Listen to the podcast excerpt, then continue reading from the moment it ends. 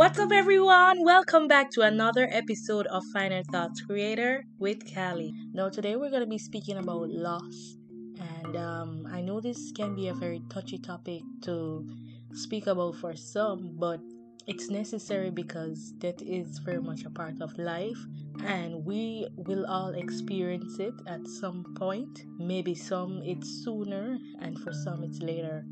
But I want to speak on my experience. For me, it came sooner than I could even imagine. I was just 12 years old, going to school, doing everything that I was supposed to do at that time, just discovering myself. I'm just 12.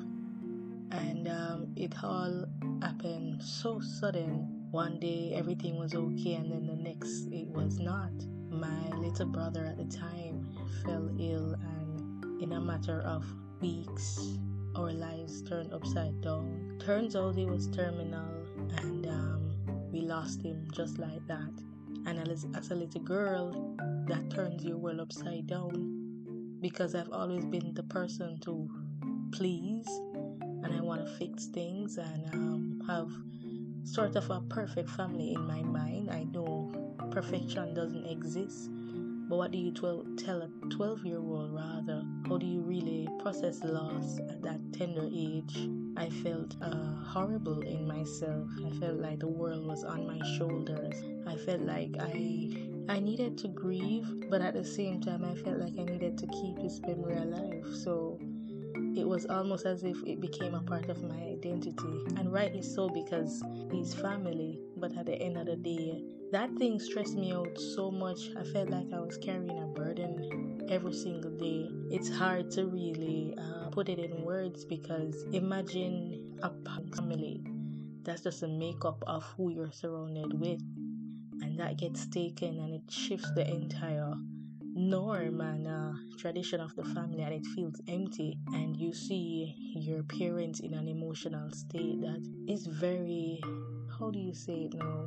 You you can't take their pain away. In fact if i'm feeling this way i can just imagine how they're feeling very horrible in themselves and devastated because as a parent you're always seeking to protect your child and when you can't protect them to that level that's a lot to digest, but we got through it. It took some time, but it startled me that we really didn't go to any kind of therapy. And um, I go back in my memory and I start to wonder how I really dealt with this thing. This thing was so traumatic for me. Uh, I became more introverted because I started to Christian life at such a tender age, just trying to find meaning and purpose. I was always um, from a Christian background, so I relied heavily on my faith, but it was contradictory at times because here it is you have God as the all sufficient one, the sovereign, all knowing God, and the healing God, and you're expecting Him to, to deliver, and you have people pray and we believe and everything, and yeah, you you read about all these miracles happening in the Bible, and when it comes to your time, you are saying, God, okay, exercise your healing power. And when that doesn't happen, it affects you because imagine the highest form of authority in your life and it's it reaches a point where only God can intervene and it doesn't work that way. It can be traumatic and it was rightly so.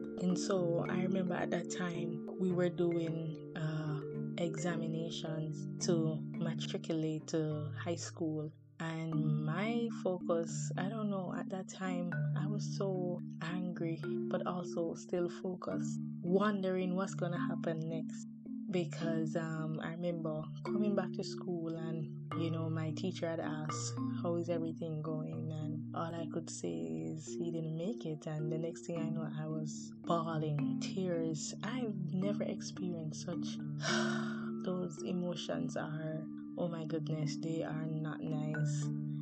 And I felt the hugs of all my classmates. But I was angry. I was like, why me? I don't want to be the center of all this unwanted attention. But it just happened the way it did. And um, fast forward to the funeral and just knowing that this is final. And something about the finality of life um, gets me. It's almost as if you want to really question yourself as if is this really real but then it is because days after turns to weeks and weeks turns to months and then you start to learn to deal with it. It's not like you are over it completely but you learn to deal and then there are days when it's very hard and you can't deal and you bust out in a different emotion and you wonder what's the point of life? And so i don't know if that made me somewhat pa- passive at that time because it just happened so fast. But it also made me so purposeful because i realized that in an instant it can be taken away. And um, i didn't want that identity also to be constantly of a reminder for me. And so i made sure to live my life on purpose to the best way I knew how at that time with my limited resources. But in my mind, I was always a dreamer. I knew that I needed more for my life, and I was determined to get to that level of, of growth. And um, fast forward to almost 15 years later, I'm at a better place to speak. And now I know that it's a part of my purpose because I had all these negative emotions of, you know, that victim mentality. Oh, why us? Why our family? And my father can tell you because it's the most hurtful thing for him, having lost his parents at such a tender age, and then to lose his own child and a son at that, which is very significant for him in his culture. It is a lot. But I decided that I needed answers. I needed to not be victim and to not feel like, okay, this is only happening to me and almost as if I deserve this thing. And so I started to really invest myself in reading because nothing felt good. Even though I would achieve and I would um, experience different things, it would always come back to me that this happened and it's final because it it goes to a place in your mind that never goes away. It comes, it becomes a part of you, and um, it's almost as if you're grieving. But how do you really enjoy life without that person after they've been a part of it for quite some time? And for for you to be having fun, sometimes you feel guilty, you know, because you're saying, "Oh my God, this happened," and I don't know if it's just me, but it was weird. And then, um, yeah, but I had to literally start retraining my thoughts to say, "Okay, life goes on." You have to make it, and so I'm encouraging somebody who may be going through this same crisis. Um, you know, oftentimes we look at life and we always expect it to go our way. And I've come to realize that a lot of times we can't control our circumstances, but we can control how we respond to it. And that's very important, you know. So, whatever season you are in your life, you have to be focusing on who you are becoming in that season. And a lot of times it's just a grace to get out and over it. That's what you need because sometimes things won't change, but you you as an individual can change, and that's important. And so, with that said, um, I want to know how you coped. If you're dealing with it now, what are you doing to really deal with this? And um, I also want to encourage you to feel your emotions, to not just put it at the back of your mind. You know, I've spoken to quite a few persons um, who have dealt with loss and are still dealing with it, and some are not open to speak about it. Some because it's fresh, another perspective, it's done. What's done is done already and it's in the past. But for me, um, at some point, I know I wanted to keep the memory alive and not feel like, okay, because life is no longer existing on this side, that we can't speak about the person. And um, I really found this medium to really put that on a platform that we can still address this part of our emotion because we go through different periods in our life. We are not just always happy and uh, we express bad days, we express loss, we express grief, we express beautiful moments that takes our breath away sometimes. But it's a balance of ups and downs and that's what life is really about.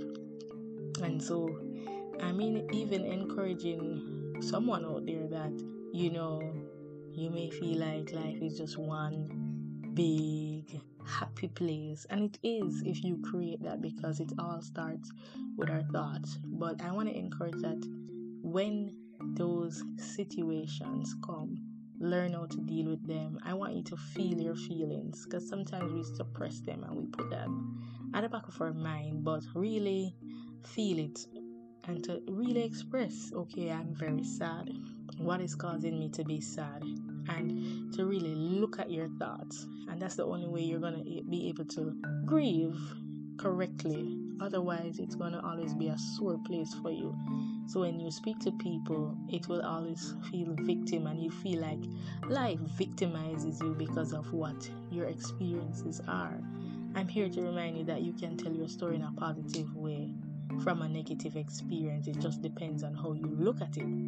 And so, um, reshaping your mindset in circumstances is very possible. You just have to be intentional about it and um, use the situation to fuel you. I know I certainly wanted to do that, and um, just at the end of the day, it's something that affects us all, and um, we can't take life for granted because it's fleeting and it's not here forever. So, what are we doing with the time that we have here?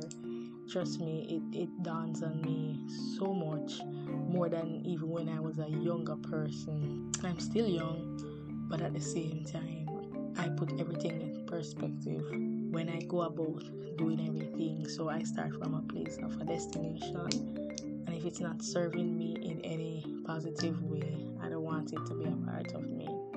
And so, um, yeah, I want to know to all my listeners out there how are you dealing with grief or how have you dealt with it in the past? Send in your comments to me. You can send me an email at finalthoughtscreator at gmail.com or you can hit me up on Instagram at Final Thoughts Creator. And um, trust me, we're going to have some more um, perspectives on dealing with loss um, from different persons. And it's not just um, sadness we're going to be dealing with but this is just an era that we're touching on. As we mentioned in our trailer video that we're dealing with life's ups and downs. And um, so highs and lows and that's just what life is about and the other day i was listening to another podcast and i was it dawned on me that why as humans we just want that perfect life why don't we want to feel those unhappy moments? And it's really in those valley moments that we really learn and we appreciate stuff more. And so for me now, I'm just trying to be balanced in my mind to know that perfection doesn't exist, but also create what I want to be manifested. So I'm encouraging you to be positive, stay positive, live intentional, and just go for all your dreams. And that's it from me at Final Thoughts. Bye.